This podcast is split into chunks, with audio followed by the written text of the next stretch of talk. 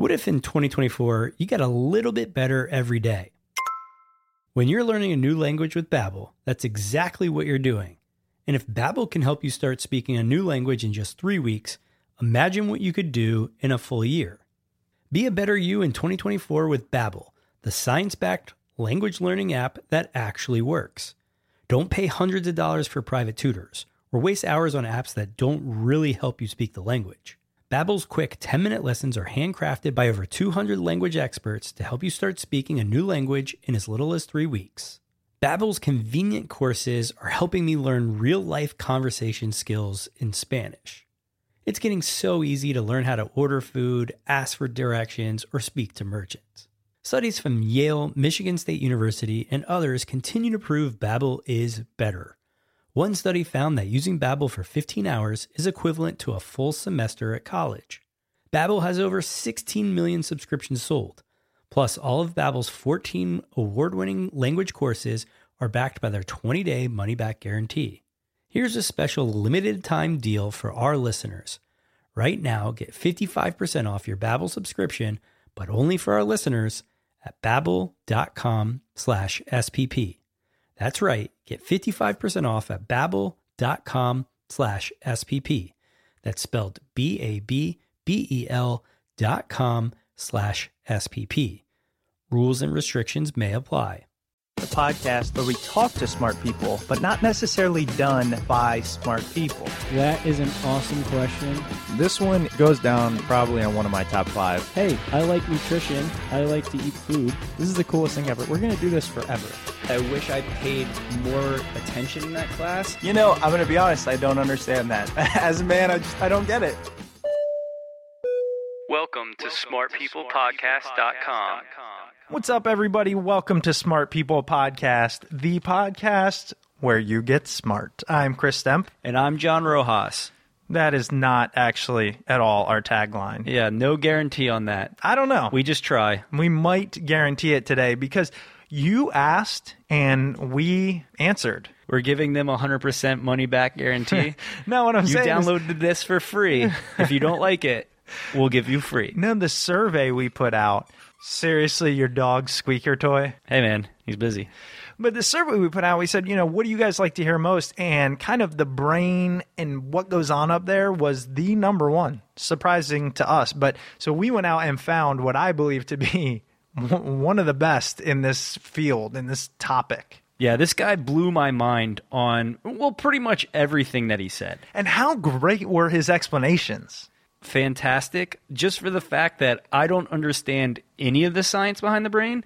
And I felt like I could sit there and talk to him. I mean, there were a lot of big words that I probably have to go back and look up, but he did such a fantastic job of explaining to the layman, if you will. Yeah, and the subtitle of his most recent book, How Our Brains Make Fatty Foods, Orgasm, Exercise, Marijuana, Generosity, Vodka, Learning, and Gambling Feel So Good. How can you not like that?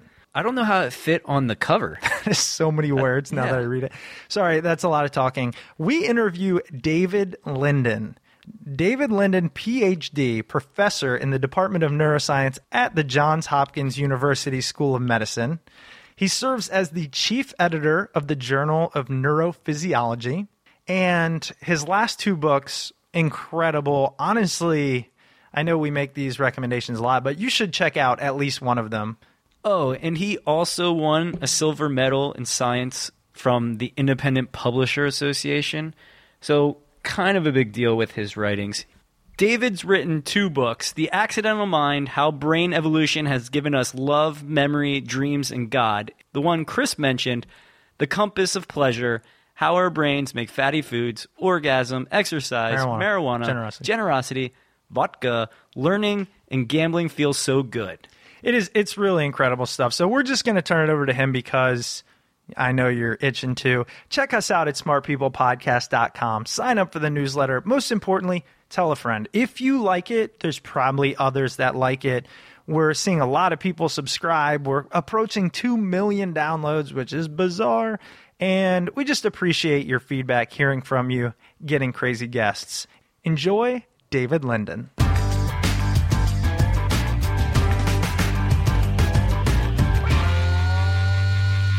Well, David, again, thank you so much for being on the show. I wanted to kind of start off as as we just discussed a little bit ago, your background and what you do. You've written some amazing books. You're a leader in the field of neuroscience. I was hoping you could give us your background in your words. Happy to. So, uh, I have two hats. One of them is that I'm a professor of neuroscience at uh, the Johns Hopkins University School of Medicine, where I run a laboratory that studies the cellular and molecular basis of memory using rats and mice. And then my other hat, as you mentioned, is that I am a writer of books about brain function for a general audience. And so uh, at present, I've published two one called The Accidental Mind, which is about brain evolution. Its subtitle is How Brain Evolution Has Given Us Love, Memory, Dreams, and God. And then the second book is called The Compass of Pleasure, and it is about how pleasure is instantiated in the brain, and it uh, has to do with things like the brain's responses to food and drugs and sex and gambling, as well as uh, positive things like generosity and learning and meditation. There's so many different ways I want to go. It's kind of tough. But the first thing I want to say is something that I've thought about for a long time, and I'm really wondering what your take is. I've always kind of said that if the brain is basically just this pile of connections or whatever you want to call it that operate based off of chemicals, right? If if all it is is everything we take in elicits a chemical response, why don't we just wire ourselves up or hook ourselves up to an IV, pump in some dopamine, and everybody live this perfect existence? I, have really always wondered that. Right. Well, so, you know, or you could just say, well, why doesn't everybody just like eat food and, and, and have sex and drink alcohol or, or smoke weed all day? Or that, yeah. yes. And I think the real answer is that uh, there are a lot of ways in which we are hardwired to uh, propagate our genes into the next generation. And so while some of our pleasures can help us do that, we are also hardwired to do things like earn money to get food and eat it and raise our children and uh, and launch them in the world. So I think the thing to realize about pleasure is to step back and ask, well, you know, if we have a part of the brain which, when it is active, for example, when dopamine is released within this particular structure called the medial forebrain pleasure circuit, and medial just means it's in the middle of the brain, and forebrain means that it's toward the front. When dopamine is released within that circuit, we feel a pleasure buzz. And why should we even have that function in the brain? Well, really, the reason is so that things like eating food and drinking water and having sex uh, are pleasurable, so we will be motivated to do them again and again so that we can survive and get our genes into the next generation. Ultimately, pleasure is a very evolutionarily ancient thing, and uh, it's there to motivate these very basic evolutionarily adapted behaviors. That actually brings up another good point that I've kind of linked to my, again, you know, preconceptions that probably aren't valid. But do you believe, after all the studying you've done on the brain, that our sole purpose and we are hardwired, the main thing to we're here to do is to propagate the species, is to procreate? Well, I mean, I think the thing to realize is that that is what evolution acts upon, but that doesn't mean that that is the totality of human existence. So, if you're a very simple animal like a worm, you have a few dopamine neurons, and when you're wriggling through the soil and you eat a clump of bacteria, which is like a really good time for a worm, then your dopamine neurons will fire and you'll feel pleasure and you'll be motivated to do it again. And for a worm, you're, uh, you have very little capacity to learn, just a little bit, and uh, most of your actions are fairly hardwired. Uh, for humans, it gets much more complicated. We have this evolutionarily ancient pleasure circuit that is there so that eating food, drinking water, and having sex are pleasurable. But clever us, we figured out a couple of things. One thing is that we figured out how to activate it artificially using things like nicotine and alcohol and cannabis and cocaine and amphetamine and heroin, things of that nature. So we figured out how to short circuit it with substances. And some other animals have figured out how to do this too. But I think even more importantly, when we, we start to think more philosophically about the meaning of human existence, a lot of it is motivated. A lot of what makes human existence so interesting and rich comes from the fact that this very ancient pleasure circuit is interconnected with higher areas of the brain having to do with social cognition, emotion, uh, motivation, and memory. And as a consequence, for us, entirely random things that have no evolutionary survival value at all can be pleasurable right? Celebrity gossip is pleasurable. Does it do us help us get our genes in the next generation? Not at all. The sport of curling is pleasurable. Next generation no it's it, it's not. Even ideas can activate the pleasure circuit in a human. Even ideas that are counter to the things that we normally think of as fundamental for our survival. So for example a mouse can get pleasure by having sex or eating food, but only a human can get pleasure out of abstaining from sex or fasting. If they have a certain set of religious or political or or social cultural ideas surrounding those acts. So it is the ability of this ancient pleasure circuit to interface with these higher areas of the brain that I believe is ultimately the basis of so much of what is rich and interesting and, and wonderful and not easily explainable in evolutionary terms in human culture. That's absolutely fascinating. And it, that kind of leads into one of the questions that I had for me, and I know Chris. Gambling sends off such a such a rush, but there are people that when I talk to about gambling, they're like, "Oh, I hate gambling. The feeling of losing or winning's both awful to me. I don't enjoy it." How are some people driven by certain pleasures and others not? And like what you just said about the the religious aspect of things from abstaining from sex actually releasing dopamine. Well, so that is a great question. The short answer to the question of, well, why do some people take pleasure in gambling and other people it does nothing for or is actively aversive, why other people take their pleasure from eating uh, fatty food and other people take their pleasure from you know alcohol. In truth, in a broad sense, we don't know. We really don't know what it is that causes people to focus in on particular pleasures. Now, what we do know is something more general.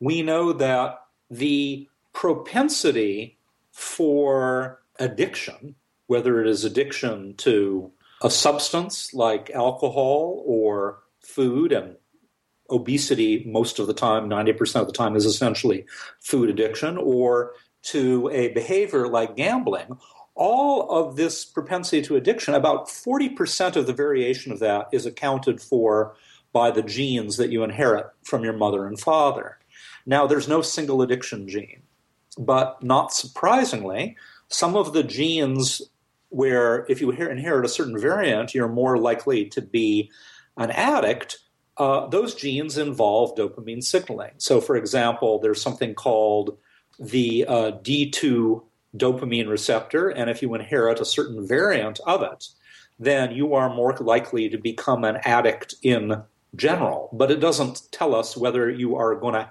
happen to become a gambling addict versus a food addict versus a heroin addict. And the one thing that we do know is that while there are a lot of people who have one addiction or another, there are also a lot of people that have a generally addictive personality. So, for example, if you go to a casino and you find the people who are gambling uncontrollably, those people will have a much higher incidence of other addictions like food or alcohol or tobacco or or cocaine, for example. With a lot of people that are addicts, when they give up, say they're a drug addict and they kick something and they replace, are they just replacing it with some other feeling that they're addicted to? I mean, whether it be exercise or meditation or something like that, do they need to replace that addiction to get rid of the quote unquote bad one?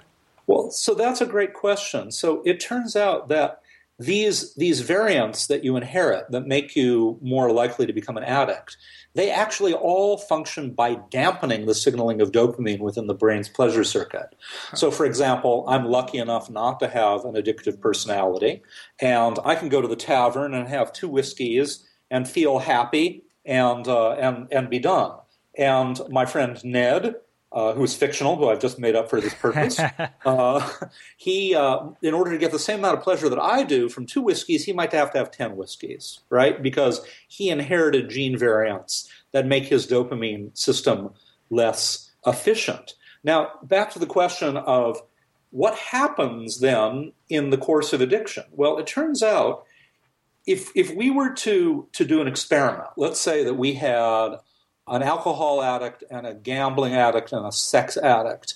And we had them write the story of their addiction. But then before we read it, we hired someone, say an undergraduate who worked for not very much money, to edit out all the words that made specific reference to, to, to sex or, or, or heroin or gambling. What we would see is that what's left is the same story. And the, and the story goes like this Oh, I did this thing and it felt really good, so I did it some more, and that was great. And then as I did it more and more, I found that I needed to do it more often or a higher dose or more frequently in order to get the same amount of pleasure that I got from, from more moderate consumption earlier. And then as time went on, something even more insidious happened, and that is all my wanting was transformed into liking. That is to say, the pleasure all leached away. And in the end, all I was left with was the craving. And so what you find is that late stage addicts, uh, whether they be to heroin or anything else, are no longer doing their addictive behavior because it brings them pleasure. Rather, they're doing it to avoid the withdrawal symptoms so that they can not have a panic attack, so they can fall asleep at night, so that they can not feel itching or uncontrollable anxiety or so on. Now, it turns out that when your addiction has gone through all those stages and you have reached that, and even if you are then staying clean and you are in recovery for months or years, all the indications are that your brain is actually permanently rewired. That once you go through that addiction, the pleasure circuits of your brain are changed forever. And this is part of the reason why relapse of addiction is so is so common, why it's so hard to uh, kick addictive behaviors. So to get then to your question, well, are, are people just replacing one thing with another? Well, not everyone does, but in a way, it can be a good thing to do. So we all need a certain amount of pleasure, and, and the best strategy is to take a lot of different pleasures, both your vices and your virtues, and to partake of a large number of them moderately. Mm-hmm. and a lot of folks will will substitute one thing for another. And an example that I use in my book, which is a well known one, comes from Jeff Tweedy, the lead singer of Wilco and uh, he battled an addiction uh, to alcohol and, and prescription uh, drugs for many years. He kicked it, he got clean, and uh, then he became such an obsessive runner that he got fractures in both of his legs. And so, you know, he did trade one sort of euphoric behavior for another. On the end, I think he's much better off as a, an obsessive runner than than than he is uh, abusing those substances. But certainly, that trade off of pleasures can happen, just as you said.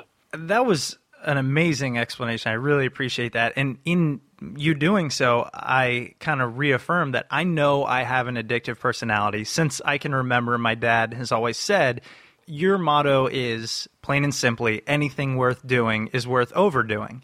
Uh-huh. And I know that. So for that reason, I purposely abstained from things that I thought were a negative addiction, such as tobacco or um, I don't know, cocaine or something like that. Gambling slipped through the cracks a little bit.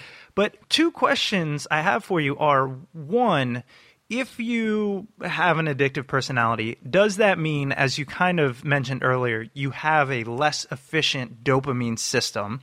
And if that is the case, is there a way to reprogram your brain. I mean, like you just said, maybe try to do a lot more things on a moderate level, I think might be one. I really just want to get your personal opinion so I can help myself. Well, so I think there are several things that we know that we can give advice for people based on the neuroscience of the brain's pleasure circuit for, for people who are in recovery and looking to uh, to stay clean or who are worried about falling into addiction. First of all, we know that addiction and relapse tend to happen not so much during the good times, but during the bad times. Stress is a trigger for addiction. And you might think, oh, now he's taken off his biologist hat and he sounds like a psychologist. But the truth is, we know a very explicit biology that underlies this. So, for example, if you have any one of a number of different kinds of stress, if you have an argument with your sweetheart, or if you're sacked from your job, or if you're fighting off uh, a flu, all of those things uh, are stresses, and they will all cause your adrenal glands that sit on top of your kidneys to secrete stress hormones. And those stress hormones will pass into your bloodstream and they'll pass into your brain, and they will bind receptors on neurons within your brain's pleasure circuit, and they will set in motion. Uh, some biochemical changes that will ultimately make you crave. Hmm. So, what does that all mean for someone who's wanting to stay clean? It means that what you need to do is to actively engage every day in stress reduction behaviors. No one can live a stress free life. There are always stresses in life, no matter how lucky you are. And so, if you know you are at a risk of developing addiction or relapsing, then you want to, into your daily schedule, put something that you know is a stress reducer for you. And that could be playing with your dog, it could be going for a run, it could be prayer, it could be meditation. Lots of different things work. There's no there's no one thing. But actively engaging in stress reduction is something that we know is a uh, is a good strategy for reducing the probability of relapse. And as we said, spreading your your your pleasures around, incorporating both uh, vices in moderation, uh, but also virtuous behaviors that we know are rewarding, like uh, doing charitable work and learning, both of which we know activate the brain's pleasure circuitry. These things are uh, are also good. I keep thinking about the fact that when I come home, or I know when John comes home, or my fiance from a from a stressful day of work, the first thing most people, a lot of people, I can't, I don't want to generalize, tend to do is go to that vice and say it's, you know, most easily because it's legal and everything, alcohol. Do we seek to get to a certain level of pleasure? I mean, are we just trying to self medicate through things, through, I don't know, drugs or whatever they might be, just to reach a, a balance almost in our brain? What I can say is that when you have that stressful day and you come home and those stress hormones are circulating and they're acting on your brain's pleasure circuit, it's making you crave. Whether that you want to call that self medication or, or seeking some balance or not, I don't know. I mean, I'll just describe it in terms of the biology and leave it at that. It, it brings up something that I think is important, though, to mention. Well, so first of all, if 40% of the propensity for addiction is genetic, that leaves a whole lot of other 60% of things that can happen. And stress is life stress, actually, even starting in utero. So if your mother was stressed while she was carrying you, you actually carry a higher rate through your life of mm-hmm. propensity for addiction. But throughout your entire life, stress is the number one non genetic thing that contributes to addiction. The other thing that we should keep in mind is you know, you might think, well, if addiction is bad, and it's genetic, why hasn't it just been selected out over the years? Why, why does it still exist at all? And the answer is twofold. First of all, most addicts can still have children, and their addiction might not select them out of the, the gene pool until after they've done that. And basically, once you've had your kids and raised them up a little bit, evolution doesn't care about you anymore. I mean, a little bit to the extent that you contribute to uh, your grandchildren and your nieces and your nephews, but it's a much more minor effect. The other thing to realize is that these gene variants that make you more likely to be an uh, addict also confer a set of personality traits that can be beneficial. So, for example, this variant of the D2 dopamine receptor that I mentioned, well, that makes you more novelty seeking and more risk taking and more obsessive. Well, when you think about it, what have we just described? We've just described uh, a good entrepreneur. I was just about to say an entrepreneur, definitely. Right? You know, described Steve Jobs or someone of that nature, right? So part of the reason why these traits persist is because in many aspects of life, the same genetic variation that leaves you more at risk for addiction can also benefit you, particularly in your career. I, I wrote an op ed for the New York Times uh, a couple of years ago based on this called Why Your Next Visionary CEO Should Be an Addict. And precisely this point. I want to ask you, first and foremost, because I really think, and I know you are one of the most well studied, well versed in this realm. How much do you think we actually know about the brain? I mean, if you could put a percentage, say, you know, uh, 100 being we know everything there is, where do you think we stand as a as a species, as a science? Well, that's a great question because the truth is we don't know what we don't know. yeah. right. Yeah. So it's hard to say. But, you know, usually when brain researchers are polled about this, uh, most brain researchers will say something like 10% or 20%. Wow. And I would say I would agree with that. But, you know, in truth, we don't know what we don't know, right? There are still fundamental aspects of brain function that are unclear to us. There are still things that I was taught in college and in graduate school that we thought we really knew that turned out to be absolutely 100% dead wrong. To give you one example, right? For addiction, for years it was thought, well, addicts have genetic variants that make their reward circuit work better, hmm. right? If you take a drink and it, only, and it feels fantastic to you, but only so so to someone else, then the person who feels fantastic from it is going to do it more and more. And that's a completely reasonable hypothesis that turned out to be 180 degrees dead wrong. And there are many things that we think of as being fairly confident about the brain now that will turn out to be equally wrong. Has there been anything in the last 5, 10, 20 years that has just turned the study of the brain on its head? Well, I would say here's something that I think is really interesting that has changed my mind a lot in the field of memory. So it used to be thought that memory was kind of like a hard drive or a card catalog. You had experiences, you wrote them into memory, and there they would sit. And maybe they would degrade a little bit slowly with time, but basically they would sit there, and then when you needed to, you would look them up again. And that was the idea that was had for many years.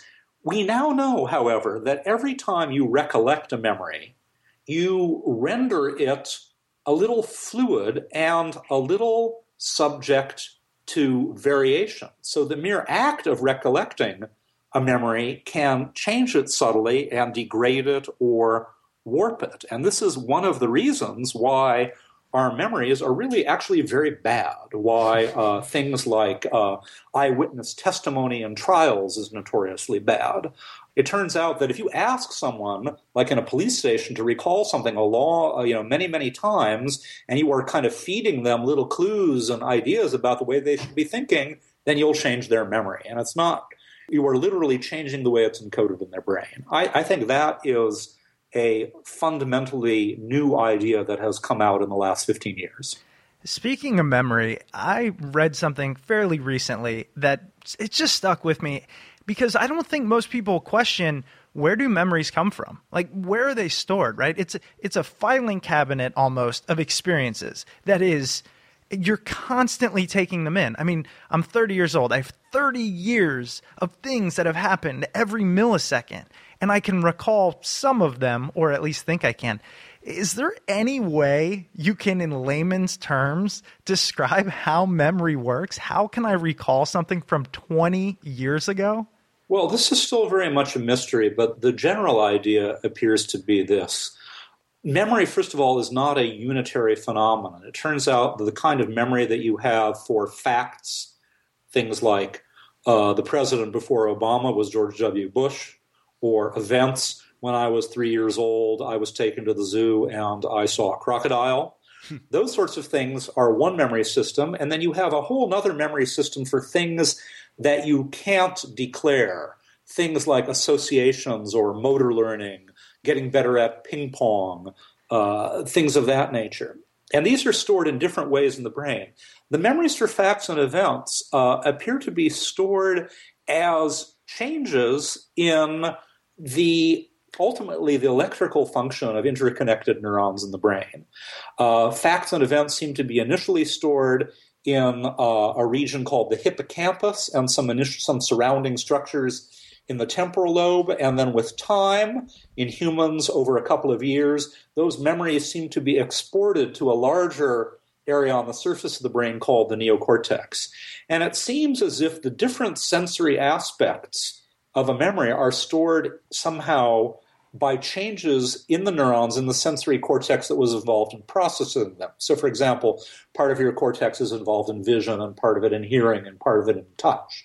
So, if you have a memory of that day on the beach and you remember the smell of the seaweed and the sound of the waves and the feel of the hot sand on your feet, well, those different aspects of the memory are stored in the different parts of your neocortex that initially encoded those sensations the vision part, the hearing part, the touch part. You're blowing our brains. It really is. I, am saying. I mean, we've done you know hundred plus interviews, and these these types of things are just so incredible. And we took a survey recently of listeners, and um, the brain and and the study of the brain was the number one thing that people wanted to learn about, which I find fascinating. Right? I mean. As you mentioned, you think we might have discovered 10, 20% of the brain. There's not much out there that professionals and and people that really own the field will say uh, we only know about 20% of it's the last frontier but there, almost. but there are some other things so for example we le- know less than 20% of the species of bacteria on the planet we Mm-hmm. know less than 20% of the number of bugs that exist in the world Good point. so neuroscience is wonderful and i'm happy to be a neuroscientist but it's not the only frontier Right. it is just one cool frontier it is a real i mean and the thing is a bug right that's like it's it's out there it's crawling it's an external thing but the brain potentially runs everything you do so i think people have a little bit more of a vested interest Well, I think they do, and you know that's good for someone like me who writes books about it. Because, I mean, let's face it. You know, you've got different kinds of book buying audience. You've got your science fans, right? The kind of people who might read Wired uh, or Scientific American, and they already like all kinds of science, and they might buy a book about the brain or a book about evolution or or math or physics or or what have you, and they're already you're already preaching to the choir. But there are another group of people who might only the only science book they might ever buy would be one that's about human behavior. And so when you write a book about uh, the biology of behavior and brain function, you have a chance to reach an audience that might never ever buy a book about any other aspect of science. And to me, that's that's that's very exciting, and uh, uh, that's what I strive to do. I completely agree. And actually, that's a perfect lead in because I wanted to talk about your book, The Compass of Pleasure. I mean, phenomenal book. This interview is just a a snippet of what you cover and uh, so many people it's it's such a personal topic because it's part of their world, how they interact, why they like certain things. You know, what did you find most interesting through writing the book? What did you work through and in the end go, "Wow, that was awesome." Well, that's a uh, that's a great question. I think for me, one of the most interesting aspects of writing the book was having the realization of how central the experience of pleasure is to our humanity. This guides us in all kinds of ways, and it is central also to how we conceive of other people, right? So let me give you an example, uh, something that I encounter all the time. These days, most people are willing to say, well, something like alcohol addiction is a disease, right? And uh, it's not just something that happens to people who have no willpower and uh, are uh, inferior, right? So that said, you know, so if you go if you go to the doctor, right, and you have heart disease, we don't say you suck, you have heart, right? You're you're weak-willed, you have heart disease. No, we say you've got a problem with your heart, and it's not your fault, but it's your problem. And so if you want to get better, then you got to take these safe and effective meds. You've got to watch your diet. You've got to exercise. And if you don't do those things, it's not society's fault. It's your own darn fault. And that should be our same approach to addicts. We should say, look, you have something wrong with your brain, just like that other guy had wrong with his heart. You don't suck. you are not inferior, but it is your problem. And you need to get into a treatment program. You need to take anti craving drugs where they're safe and effective. You need to avoid the triggers for your addiction. You need to actively engage in stress reduction strategies. And if you don't do those things, it's not society's fault. I'm not going to just say, go ahead, steal the radio out of my car, Mr. Addict. I'm going to say, it's your fault. Now, the thing is, a lot of us accept this for something like drugs, but we are far less willing to accept it for something like food, right? So hmm. it turns out that 90% of the cases of obesity are not because people have low metabolisms, it's because people eat more. And you know, I'd say, oh, look at that fat guy. Why doesn't he just exercise more and eat less? And uh, you, you, know, you might think to yourself, well, I was gaining a little weight and I did it and it was easy and it worked for me. It was no problem. So why can't they do it? And the truth is that each of us are wired up differently as a result of our genetics, as a result of our life experience. Any one of us could become an addict, and every any one of us could become an addict who overeats. If you go look at human traits, the most heritable human trait, the one that's most predicted by your parents, is height. The second most heritable human trait is body mass index. 85% of the variability in body mass index is accounted for by your genes. Nonetheless, if you go look on in the media, right, the way we portray people who are overweight is that they are failures, they are weak willed, they have a loss of, of control, because after all, I could eat less and exercise and lose some weight, so why couldn't they? It's a very hard thing to do to put oneself in someone else's brain. And I think to me, that was the most central point that emerged when I wrote the book, The Compass of Pleasure. I love that. I really do. It kind of uh, speaks to having a little bit of empathy and just understanding of everybody has their their things. I mean, that's what makes us individuals.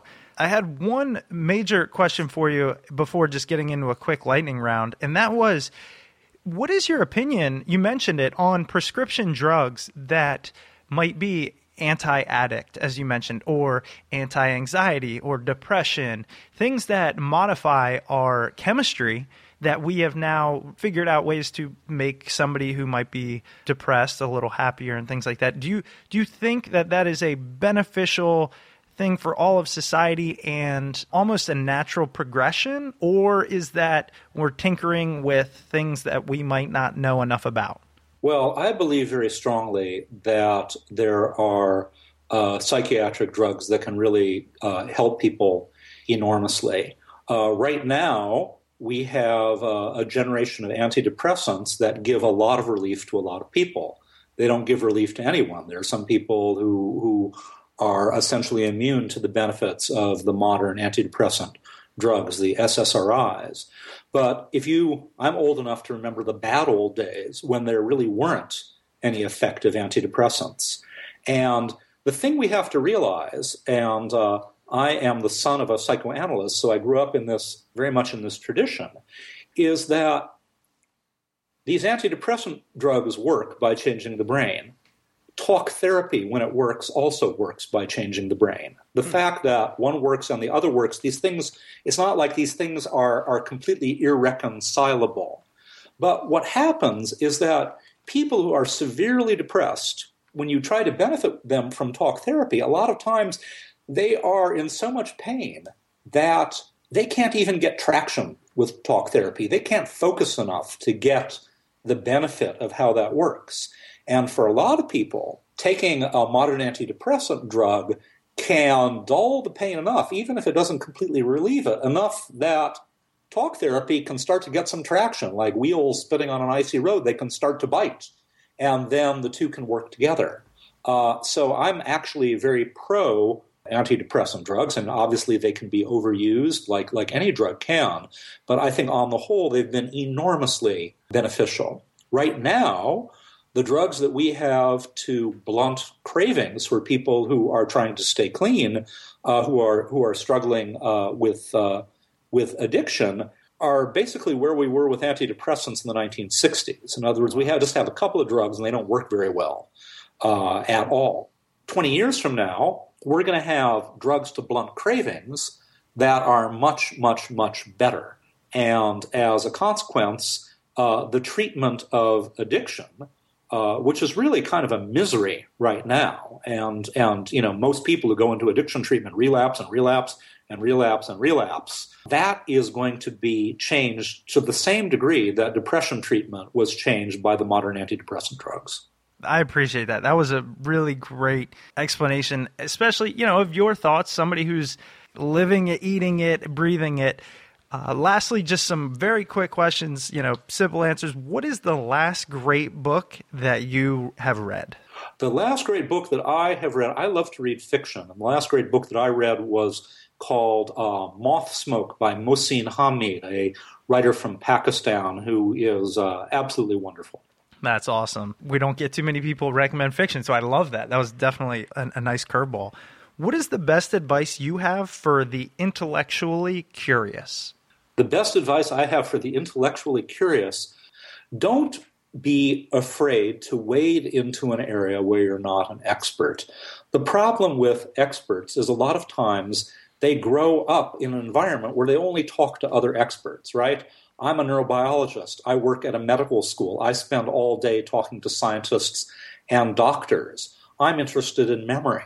Well, I can learn about a lot about memory from someone who studies literature or anthropology or economics, for example.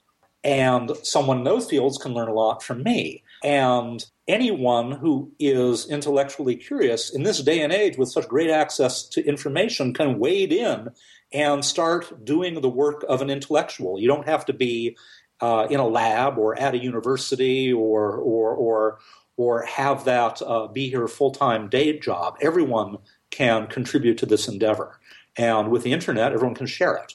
It's such a great answer. Something that we strive to do and connect with people that are just interested and feel like they can go ahead and ask questions and not be intimidated. David, I really appreciate you being on the show. Incredible insight. And let's not look over your your older book, The Accidental Mind, how brain evolution has given us love, memory, dreams and God. Incredible. And then The Compass of Pleasure. It's just again I can't recommend it enough to everyone else. I can't wait to see what comes out next from you. Really looking forward to it. Where else can people go learn about you, what you're doing? Are you are you writing more for newspapers or magazines or on a blog, anything like that? Well, one thing people can do is they can go to my uh, website, which does have a very intermittent blog on it, which is davidlinden.org. And uh, the other thing they can do is they can uh, wait until the spring of 2015 when my new book will be coming out from Viking Press about the sense of touch. And uh, we don't know what the final title will be, but the uh, temporary title, uh, which may be changed by the publisher, is How Do You Feel? I like that. that, that, that That's actually, really cool. That is, and we will definitely happily have you back on anytime, especially before that comes out. Thank you so much for being generous with your time, and uh, we really appreciate it. Okay, thanks very much. Have a good evening. All right, Thank you, you, too. you too. I hope you guys found that interview with David Linden as fantastic as Chris and I did. Head over to davidlinden.org to find out more about him. You can see his books, he's got a blog on there, his events, there's different media clips, all kinds of stuff. Anything you'd want to know about him and his writings, it's all there. Is that a picture of monkeys boning on his website? I don't know if they're boning or just Oh, really? They're they're cuddling in the missionary position. they might be hanging out. I don't know. It depends on how you look at it. If you turn your head, it just I'm- looks like they're staring lovingly into each other's eyes. I'm pretty sure that's a monkey boob, right? Is that a monkey boob? that does look like a monkey teeth. That's either a teat or an enormous pectoral. Yeah, it, it might be. Wow, really lost topic Way, there. way to derail. We say this at the end, but sometimes people are listening. Really appreciate you guys tuning in. I have people actually, friends of mine and people I've just connected with, texting me now on Monday nights. John, I didn't even tell you this. Saying, Oh, you here's how I felt about your last episode good, bad, ugly, great, whatever. And that's pretty awesome. So if you want to hit us up, smartpeoplepodcast at gmail.com or connect with us on the website, let us know what you think. We're, we're here to serve. Yeah, head over to iTunes, leave us a review, a comment, a star rating, any of that great stuff that you guys have been doing for us for the past however many months. We Three really years. Yeah, well, it's really picked up over the past few months, which is great, and it's helped us move up on the charts. I know we're staying up there now in the education section, and anybody that nominated us for the podcast Killer. awards. Uh, thank you so much. We'll see what happens here. See if we make it again this year. But And if we don't make it, I I quit. well, that's fine. But if we do make it, we'll be reaching out again and asking for you to vote for us every day. Smart People Podcast out. You're not going to use that, are you? No.